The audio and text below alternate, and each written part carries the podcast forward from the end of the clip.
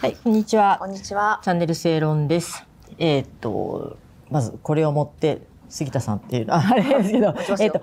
あの、本日は、あの、衆議院議員の杉田水脈さんにお越しいただきました。ありがとうございます。よろしくお願いしますお願いします。はいで、えーっと、なんで杉田さんかというと、正論12月号にですね、あありがとうございます。正論12月号に、えー元衆院議員の桜井、あ、桜内文樹さんはいに、えー書いていただいているものがあります。えー法務省も答えられない人権侵犯とは？と。はい。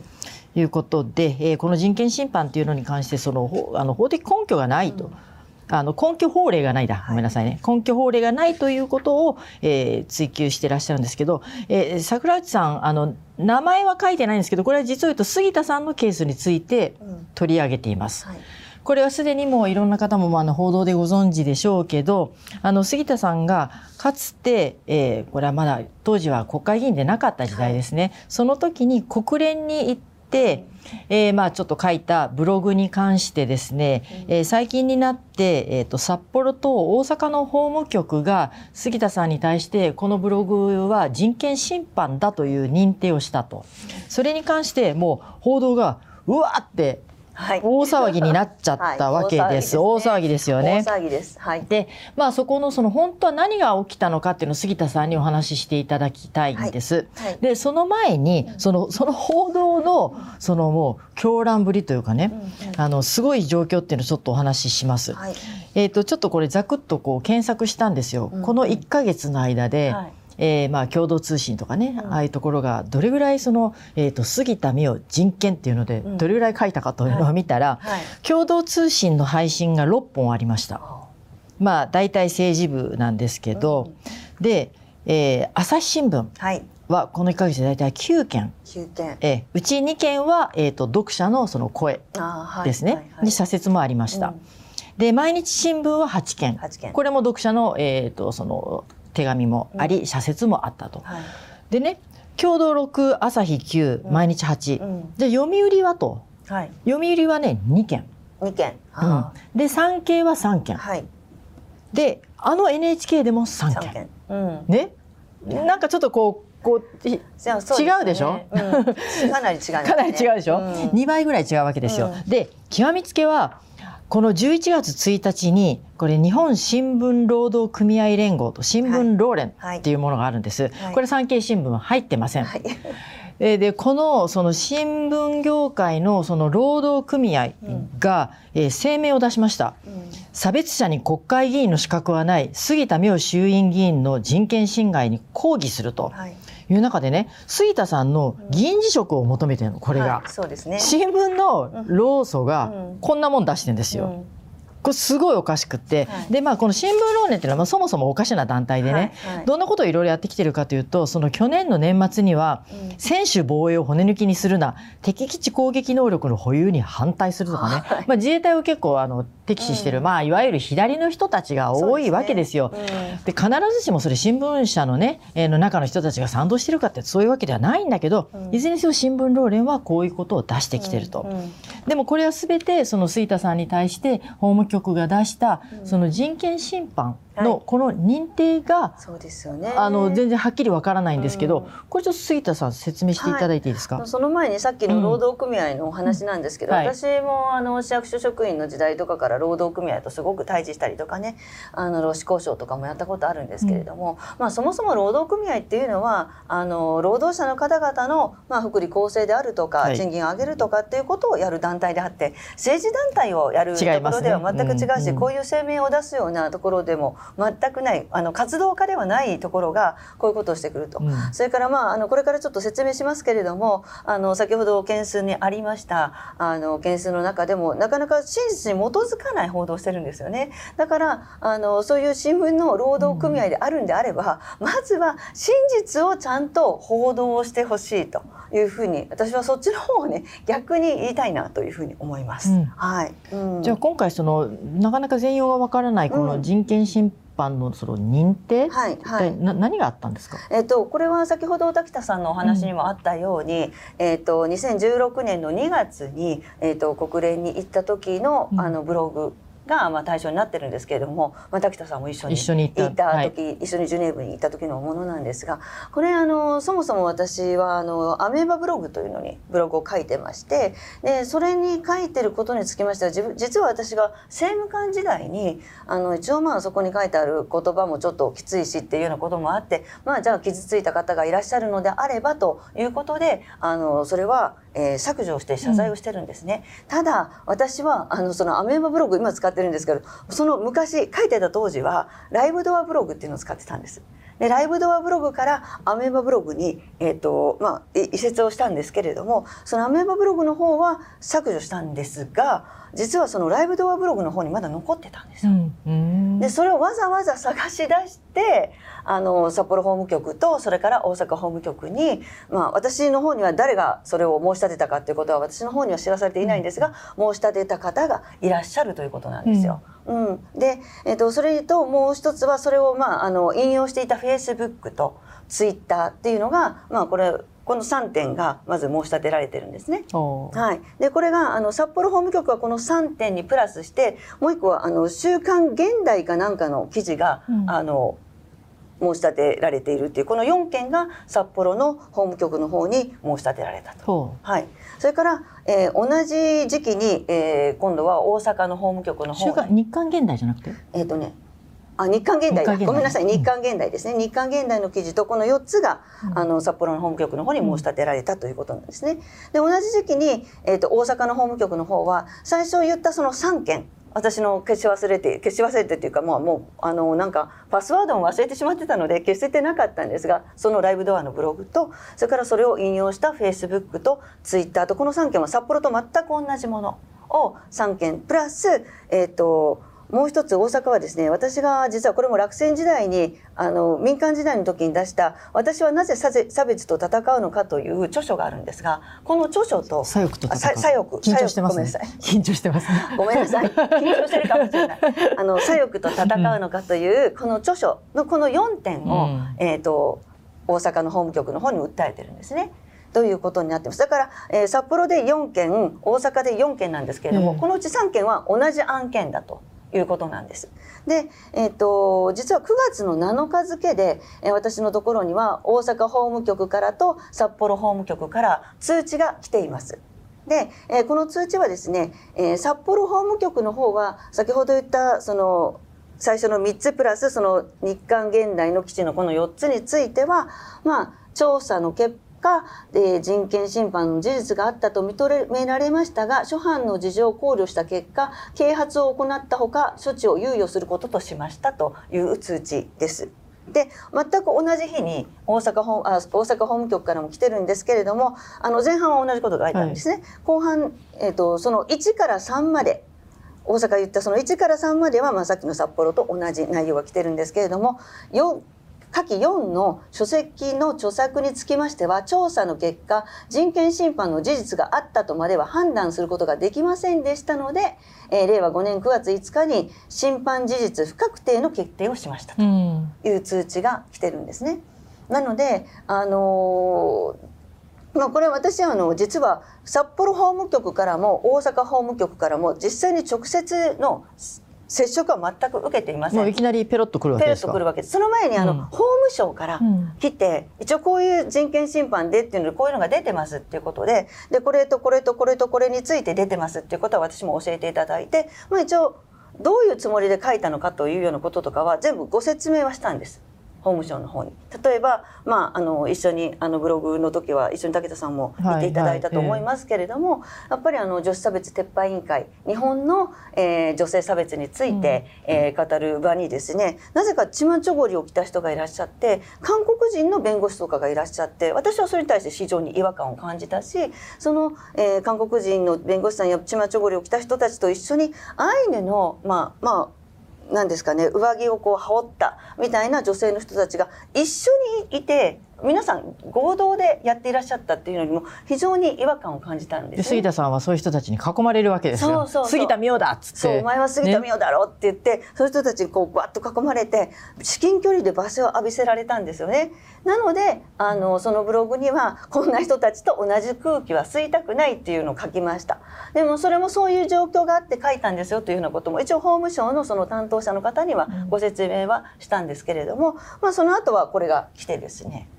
であの実はでこれが来ただけであの啓発を行いっていうのがあるんですけれどもあのよく新聞に書かれてるようなアイヌの歴史を学びなさいとか文化を学びなさいとかいうような啓発は私は一切受けてないです。はい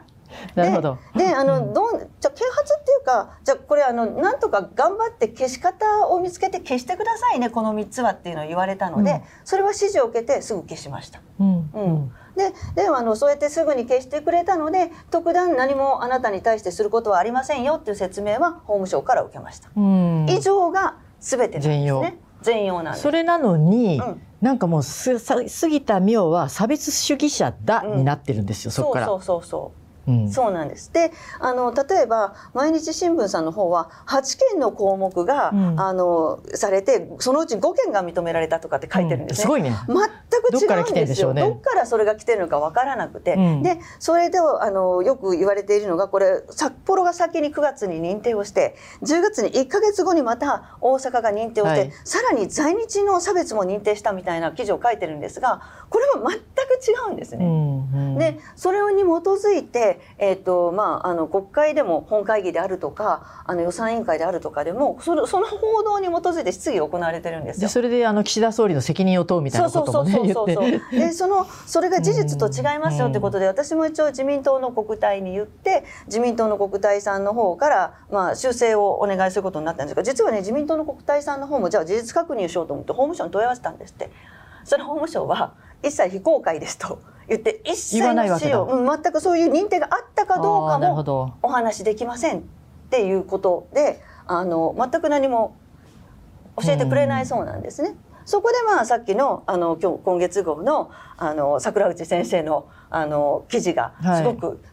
あの本当に調べて調べて書いてくださったのでありがたいなと思いながらそうですね、はい、読ませていただいたんですよ。あの桜内さん最初にそのあの法務省の、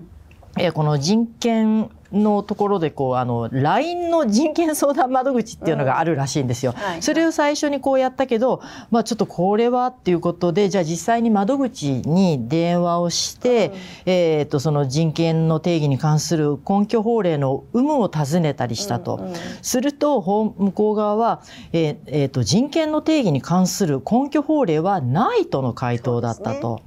で、ねうん、状況に応じて関連法令に基づき人権侵犯事実の有無を判断していると。うん。でまあ、結局そのあの桜内さんもおっしゃってるんですけど結局その、えーと、根拠法令がないから結局その裁量で行政側の裁量によって、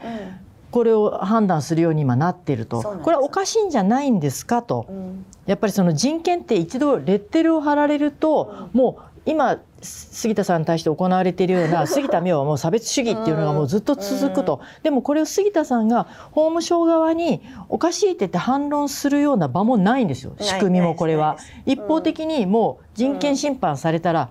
もう人権差別者って言ってね、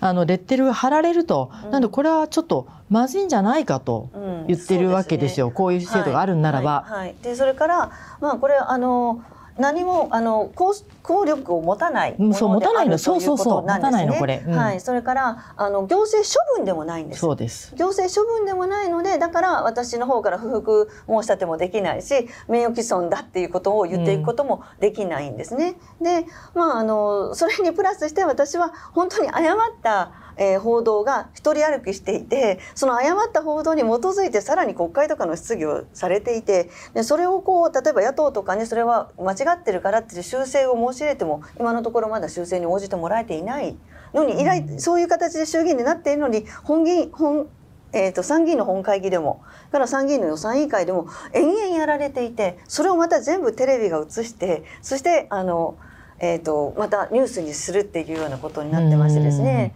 まあね、そもそも補正予算さ出出されていないのに、うん、なんか予算委員会が開かれているところがおかしいんだけど、ほとんどこういうなんかスキャンダル追及の場にね、うん、あの課しててね、すごくおかしな話なんだけど、まあ私あの杉田さんとまあその国連に一緒にいた時からのお付き合いしてて、うんうん、その杉田さんが問題にしてるのは、その在日の方ね。アイヌの方とか、そういうあれじゃなくて結局そういう人たちにどちらかというと群がる人たちがね,、公的な仕組みを使って、ね、お金を得たりとか、何らかのその便宜供与をっていうのを、こう受け取るようなこの仕組みがおかしいっていうことで、まあ、それは杉田さんの、えー、と市役所の職員としての、え経験から、まあ、来る問題意識なんですよね。はい、うん、はい、それはあの以前正論のあの方にも書かせていただいた内容なんですけれどもやっぱり私はあの自分もこの間あのショート動画で発信しましたけれどもそういったあのアイヌや在日の方に対する差別はあってはならないと思いますし当然女性の差別や LGBT の差別もあってはならないと思うんですけれども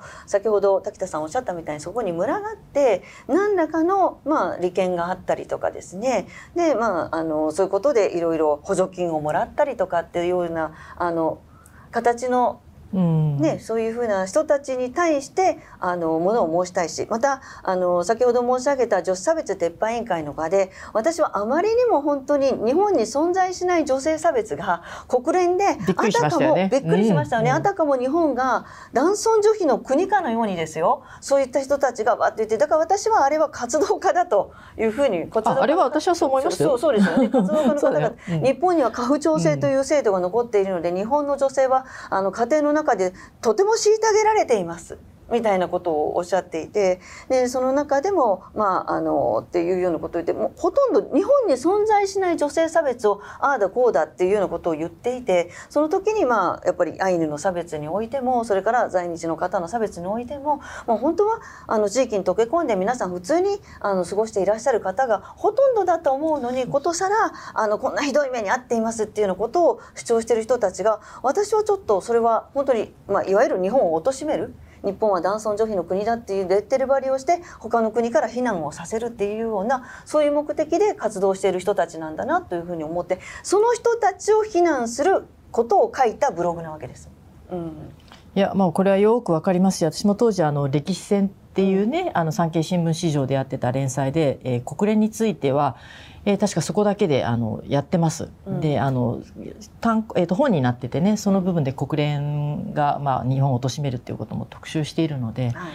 えー、まあそのあたりのことをまたあれ2016年？2016年16年ですか？7年前か、うん、なるほど、うん、まあそこら辺のことまあ記憶にねあのちょっとこう残ってる方いらっしゃるかもしれないんですけど、えーと、といろんなところで読めますしそのさっきさあの杉田さんが、うん、あのこの指摘された、なぜ私は左翼と戦うのかっていう本まだね、ありますからね。はい、最後にちょっと一点だけ言わせていただきたいのは、いやこれ本当に危ない状況だと思っていて、まあ、自分のことだから言うのではないんですけれども例えばちょっとね今日も私パラパラっとねあの韓国人はなぜノーベル賞が取れないのかっていう本が検本されていたからあのちょっとそれを読みながら来たんですけれども例えばそういった本がヘイトだっていうふうに言われたとしますよね。じゃあそれを書いた人はもう例えば国会議員当選したとしても過去にこんなヘイト本をあの書いていたから議員辞職する差別主義者だって言われたらそうしなくちゃいけないのかっていうようなでもその人が国会議員じゃない時に書いた本とかですよ、今後こういうふうなことを認めていけばそういうことがいっぱい起こってくると思うんですよ。で例えばあの学校の卒業アルバムにこんなこと書いてたってお前は差別主義者だから国会議員の資格はない議員辞職しろみたいなことがもうマスコミが全部がかかってやってくるみたいなことになるとまああの本当にそれに耐えれなくて辞職するような人が出てくるようなことになったら私は大変なことだと思うのであのこういう言論弾圧は許してはいけないと思いますし、うん、私はとことんおかしいことはおかしいとこれからも申し上げていきたいなというふうに思ってます。結局今私が懸念するのはちょっと長くなって申し訳ないんですけど、うん、結局安倍晋三元総理がね、うん、やっぱりあの総理でいらっしゃった時から安倍さんに対する攻撃がひどかったわけですよ。うん。そうそう。でそれをみんな何も言わずに容認してたわけです。まあもちろん産経新聞とかね、もう一部の本当に一部のメディアとか一部の言論人の人はおかしいっていう声を上げてたんだけど、結局世の中の空気がそれを許したわけですよ。で、それによって何が起こったかって話なんですよね。なのであの杉田さん実際のところ杉田さんご本人をいらあの言われないけどご家族の方にも結構危険が及んでます。だからこういうことはおかしいっていうことでやっぱみんなが認識を持たなければこれまた安倍さんのような事件がいつ起こってもおかしくないと思います、うん、この日本において、これはとんでもないことだと私も思うんで、うん。はい、なのであの引き続き杉田さんのことを皆さん応援していただければ、あの、ま、杉田さんおかしいって言った、おかしいこと言った時は杉田さんおかしいって言っていいんですよ。はい、そそれはもちろんのこと。はい、ね、そうですよ、うん。杉田さんも、あの、完璧ではありませんからね、はい、皆さんね。そうです。はい。はい、ということで、はい。ということで、まあ、正論の12月号の、その桜内さんの、うん、えー、論考を読んでください。よろしくお願いします。よろしくお願いします。昭和29年映画ゴジラ公開45年大阪万博通称エクスポ70開催。47年パンダ上野動物園に来園。51年ロッキード事件。昭和はすでに歴史となった。戦後の歴史の中から知られざるエピソードを掘り起こし音声ドキュメンタリーとして再構成。3K ポッドキャスト戦後史開封で検索を。